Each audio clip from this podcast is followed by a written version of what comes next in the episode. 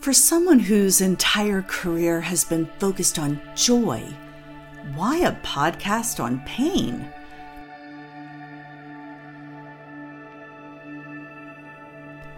Because these stories need to be told. A good phoenix rising out of the ashes story reminds us all that not only can we survive, we can thrive. And when we emerge, we're different. That's the alchemy of pain.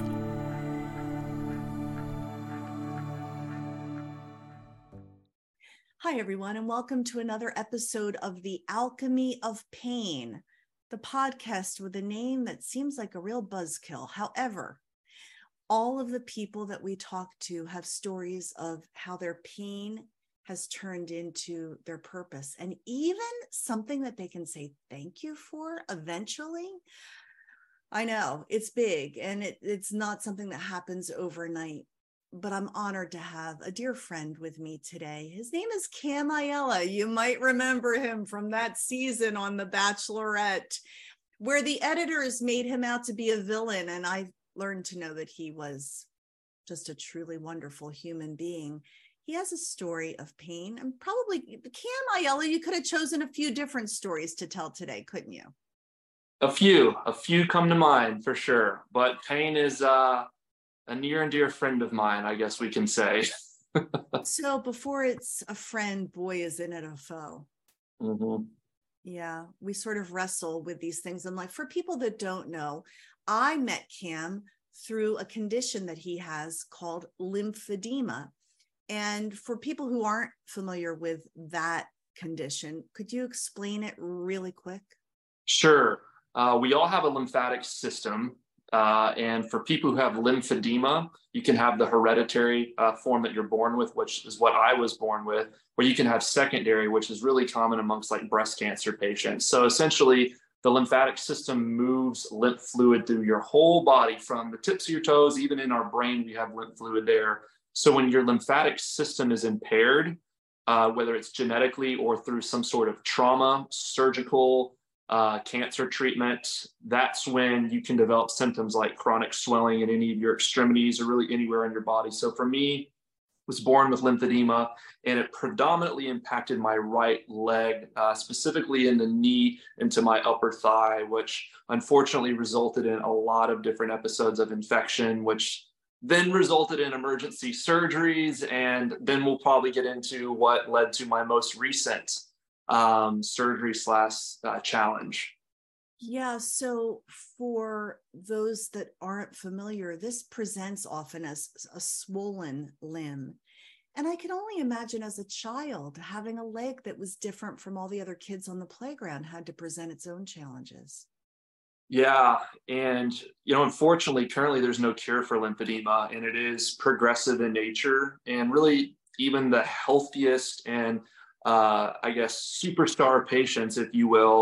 Uh, you can manage the the symptoms of the of the condition, but you know, unfortunately, if it's left unmanaged, it will win the battle. With lymphedema and gravity, will always defeat you if you don't mitigate it in some capacity. So, as a child, um, really age eleven is when I was first diagnosed after my first knee surgery.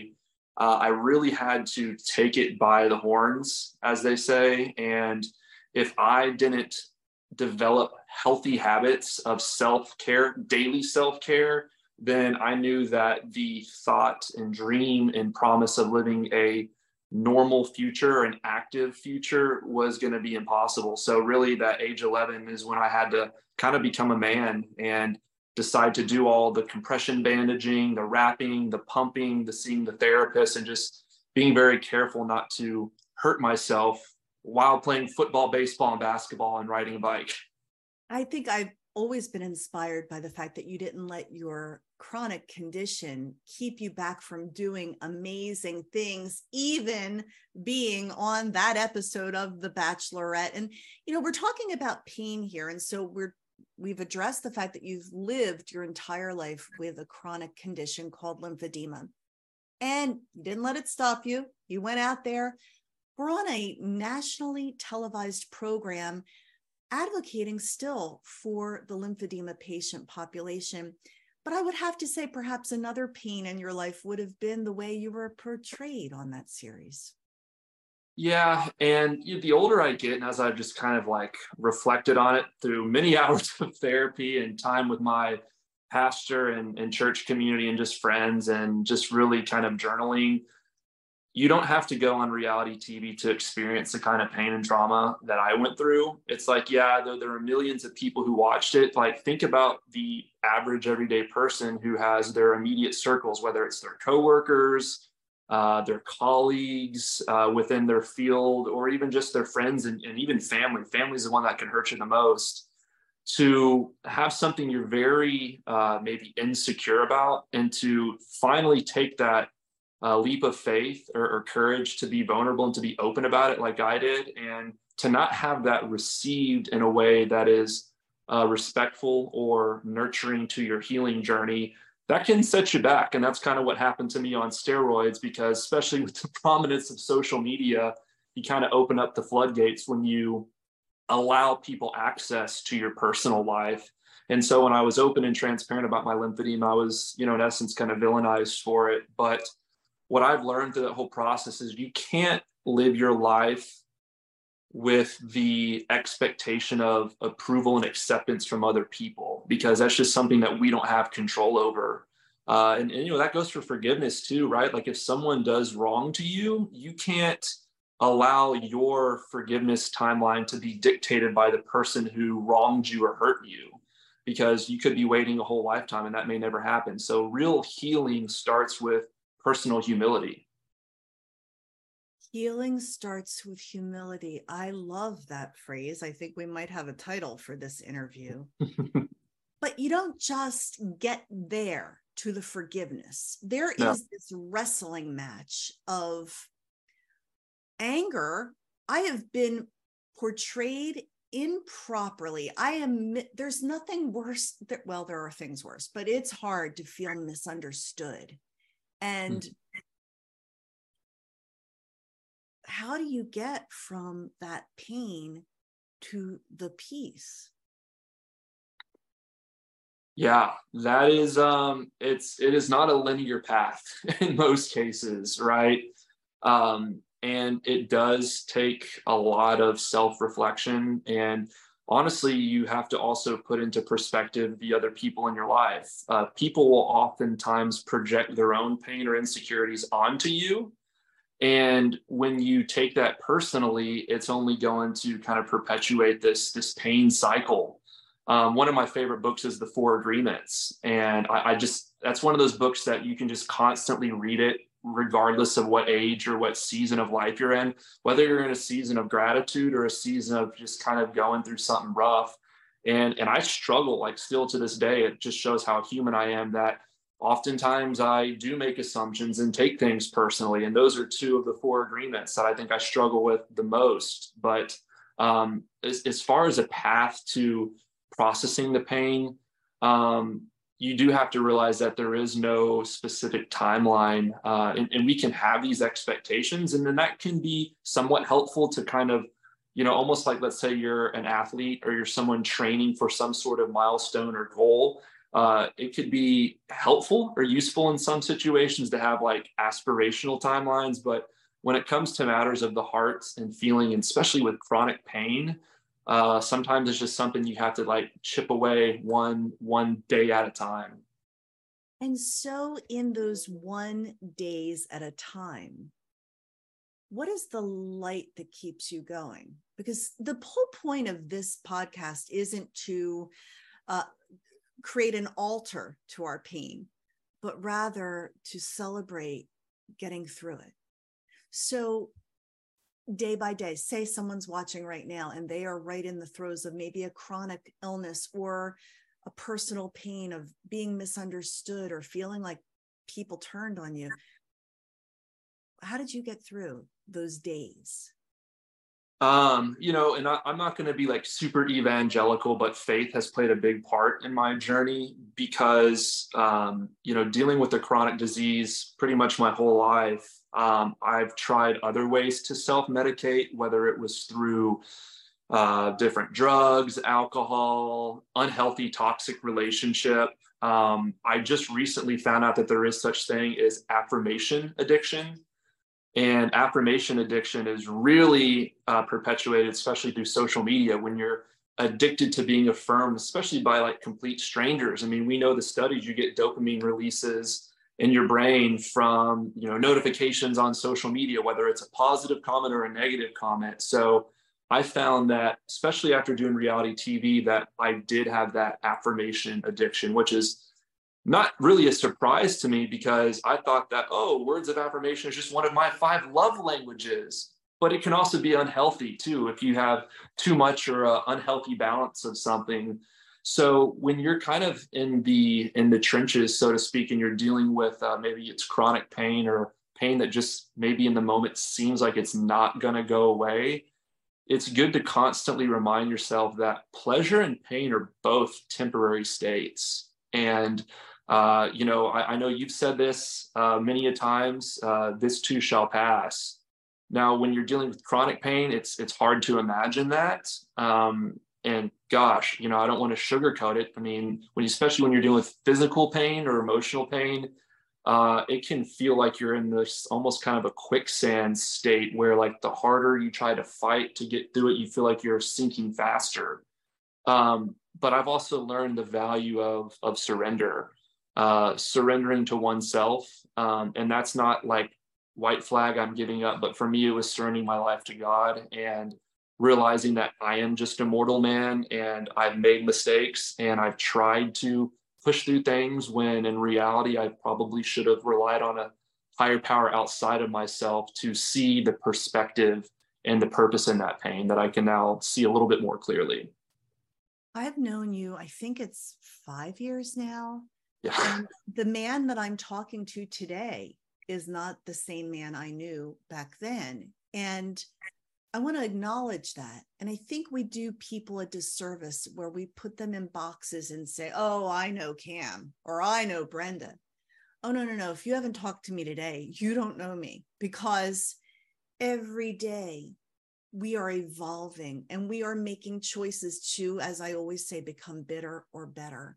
Yep. And your personal evolution led you to a decision to have your leg amputated.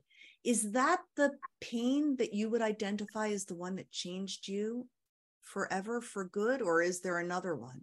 Yeah, I, I would. And there was obviously many seasons of pain that led to the decision to amputate my leg. Now, I mean, a lot of people, when I kind of tell my story, they they really struggle with the reality of me deciding to amputate my leg, because unfortunately I had a knee replacement, and uh, that was about two years ago, and it was botched. So in other words, the surgeon put in the wrong sized hardware, and that recovery was pretty hellacious because I could barely walk, and I was an otherwise healthy individual, even with the lymphedema. So I had to decide to not do a total knee replacement revision, which would have been three more on top of my already sixteen pre-existing surgeries on this right knee. And there comes a time when you just have to kind of decide when something in your life is no longer serving you anymore. And that may be an actual limb, that may be a family member, that may be a career path, that may be a relationship. There's so many things that we can be enslaved to, that we hold on to because it may be part of our identity. But what I've learned from, from opting into losing my leg is that though I lost my leg, I gained a new purpose, and I gained a new type of mobility in my life. I've gained a new community of people with limb loss and limb difference. I've gained a stronger relationship with God through all that. So it's, it's really all how you choose to uh, digest and process the pain. Uh, it can be something that is perceived as, you know, woe is me, very negative, or you can find that silver and platinum lining that is there when you when you seek it. When facing such a crucial decision in your life, you must know yourself, because nobody can influence you when it comes to a decision like that. And I'm sure you had plenty of opinions coming your way. Yeah. Would you say that what came out of all this was a greater sense of self? You mentioned being secure in yourself in a new way. I'd love to talk about that a little more. Yeah.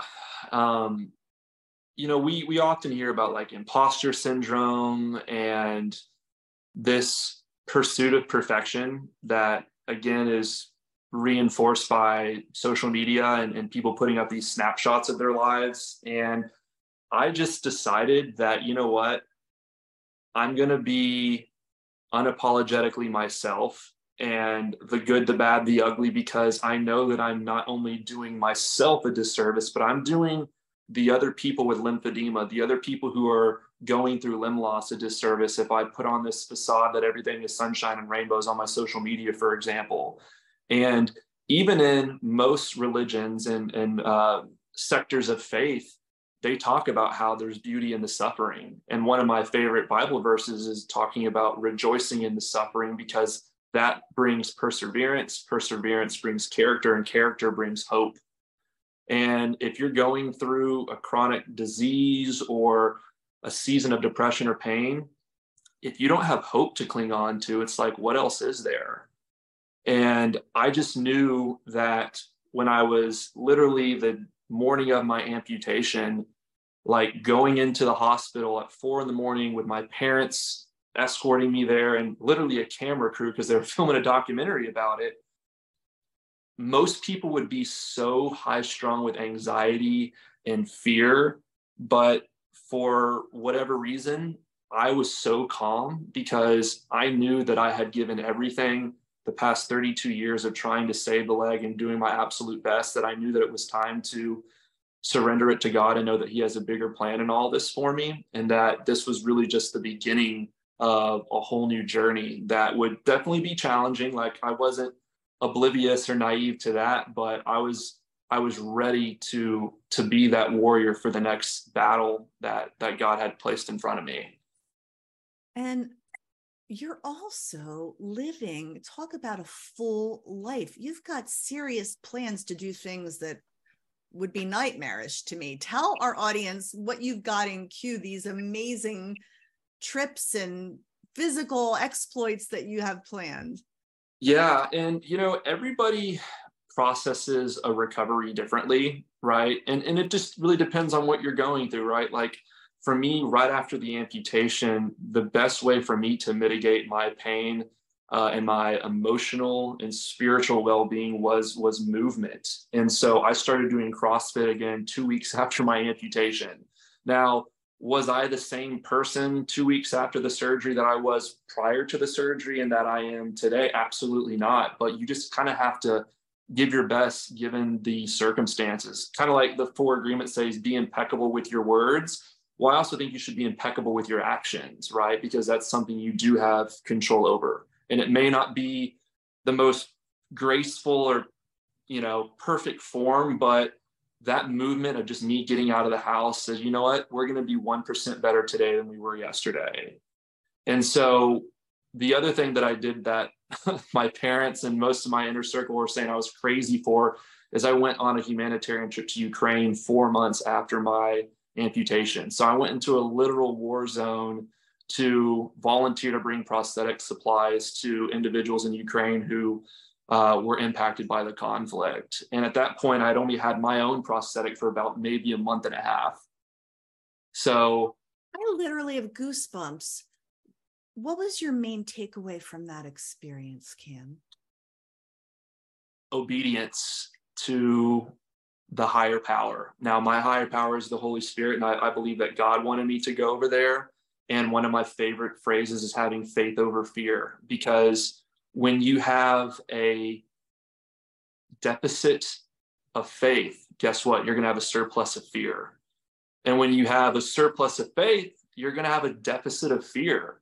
And so when you go through something um, pretty traumatic, Uh, there's the old saying, it can make or break you. And fortunately, I was not broken by it. And I was given a whole new lease on life, a whole new perspective. Um, I no longer fear dying. And, and I don't mean that, that I'm living recklessly, right? Because you, you still need to be responsible, but I think people get so caught up in their own mortality that they forget to live. And one of the oldest phrases that we have is, oh, you know, you need to have work-life balance. And I don't like that, because me and my buddy thought about this a couple of months ago. It's like, no, we need to reverse that. You need to have life-work balance, because your life, you were alive before you started working. And that doesn't mean you can't find career paths that are uh, fulfilling and passionate to you, but you really have to prioritize your own well-being so you can be there for other people, so you can be a better employee, a better spouse, a better friend, a better son, daughter, whatever dynamic you're in.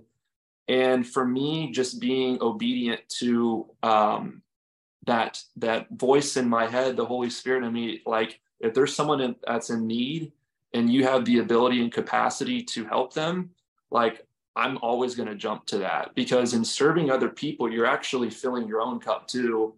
Uh, so that's kind of what led to my first big initiative post-amputation. And then uh, I've really had a, a great joy in doing adaptive sports with um, the Challenge Athletes Foundation, from wheelchair basketball to adaptive running with the running blade. And what I'm most excited about is this upcoming trip I have at the end of September. Uh, I'm doing a nineteen thousand foot mountain climb with a group called Range of Motion Project, where um, the group, it's about fifteen of us, and we're all amputees. So we all kind of have that in common. Uh, we joke that we're all on our last leg here, but we are summiting this mountain so we can raise funds and awareness to help people all across the globe, and really in South America, who don't have access to quality prosthetic care like we do here in the States. So um, it's not just about climbing the mountain. We have a little pop-up clinic there that will be fabricating prosthetic arms and legs for people who've never been able to walk in their lives, or never been able to full body hug a loved one because of just that lack of accessibility. So, you know, your purpose and passion is going to change throughout your life. It's not like, you know, you have this one linear path. Um, but for me, I've just been trying to lean into anything and everything where I can make kingdom impact. So we are running to the end of our interview here, and I could go on and on. I got to say, every time you mention the four agreements, my face does things, because my Mark is the one that taught me the four agreements, and he lived by them. And I think mm-hmm. the most marvelous people I know in life live by those four agreements. And I fall short of them all the time. But the point is, when you fall short of them, don't beat yourself up about it. They're just yeah. guideposts to help you get, they're guideposts that you can like sort of cling to, to pick yourself up again. You said something about breath, while you have breath. And here's the thing, for anybody watching, you have breath right now. Mm-hmm. You are alive right now. And it may be a hard time. It may be a dark time. We get it. We are not minimizing that. But Cam, what would you say to our viewer, our listener right now, who is in that dark space and wondering if they can go on? So the thing that separates a villain from a hero is how they respond to adversity, right? Like most heroes and villains have the same upbringing, right? Either they're orphaned or they have some sort of trauma or pain. A villain is going to take that pain and they're going to point fingers and blame the world and try to inflict more pain on others. Whereas a hero is going to take that pain and they're going to say, you know what, I'm going to stand up to this so other people don't have to go through the same pain. And so I encourage you to be a hero, because you do have superpower heroes in you to conquer that pain with patience, with grace, and with looking to something outside of yourself. So stay positive, feel the feels, but be strong. Perfect way to end, and a perfect description of the alchemy of pain. If you will let it, it can transform you into something beautiful. What an honor to talk to you, my friend, today. I've missed you. We will stay in touch. I will direct people to follow you on social media. And thank you all for listening today to another episode. We hope it brought some light to your dark place. Share this with someone who could use some encouragement. That's what this is all about. Have a great day.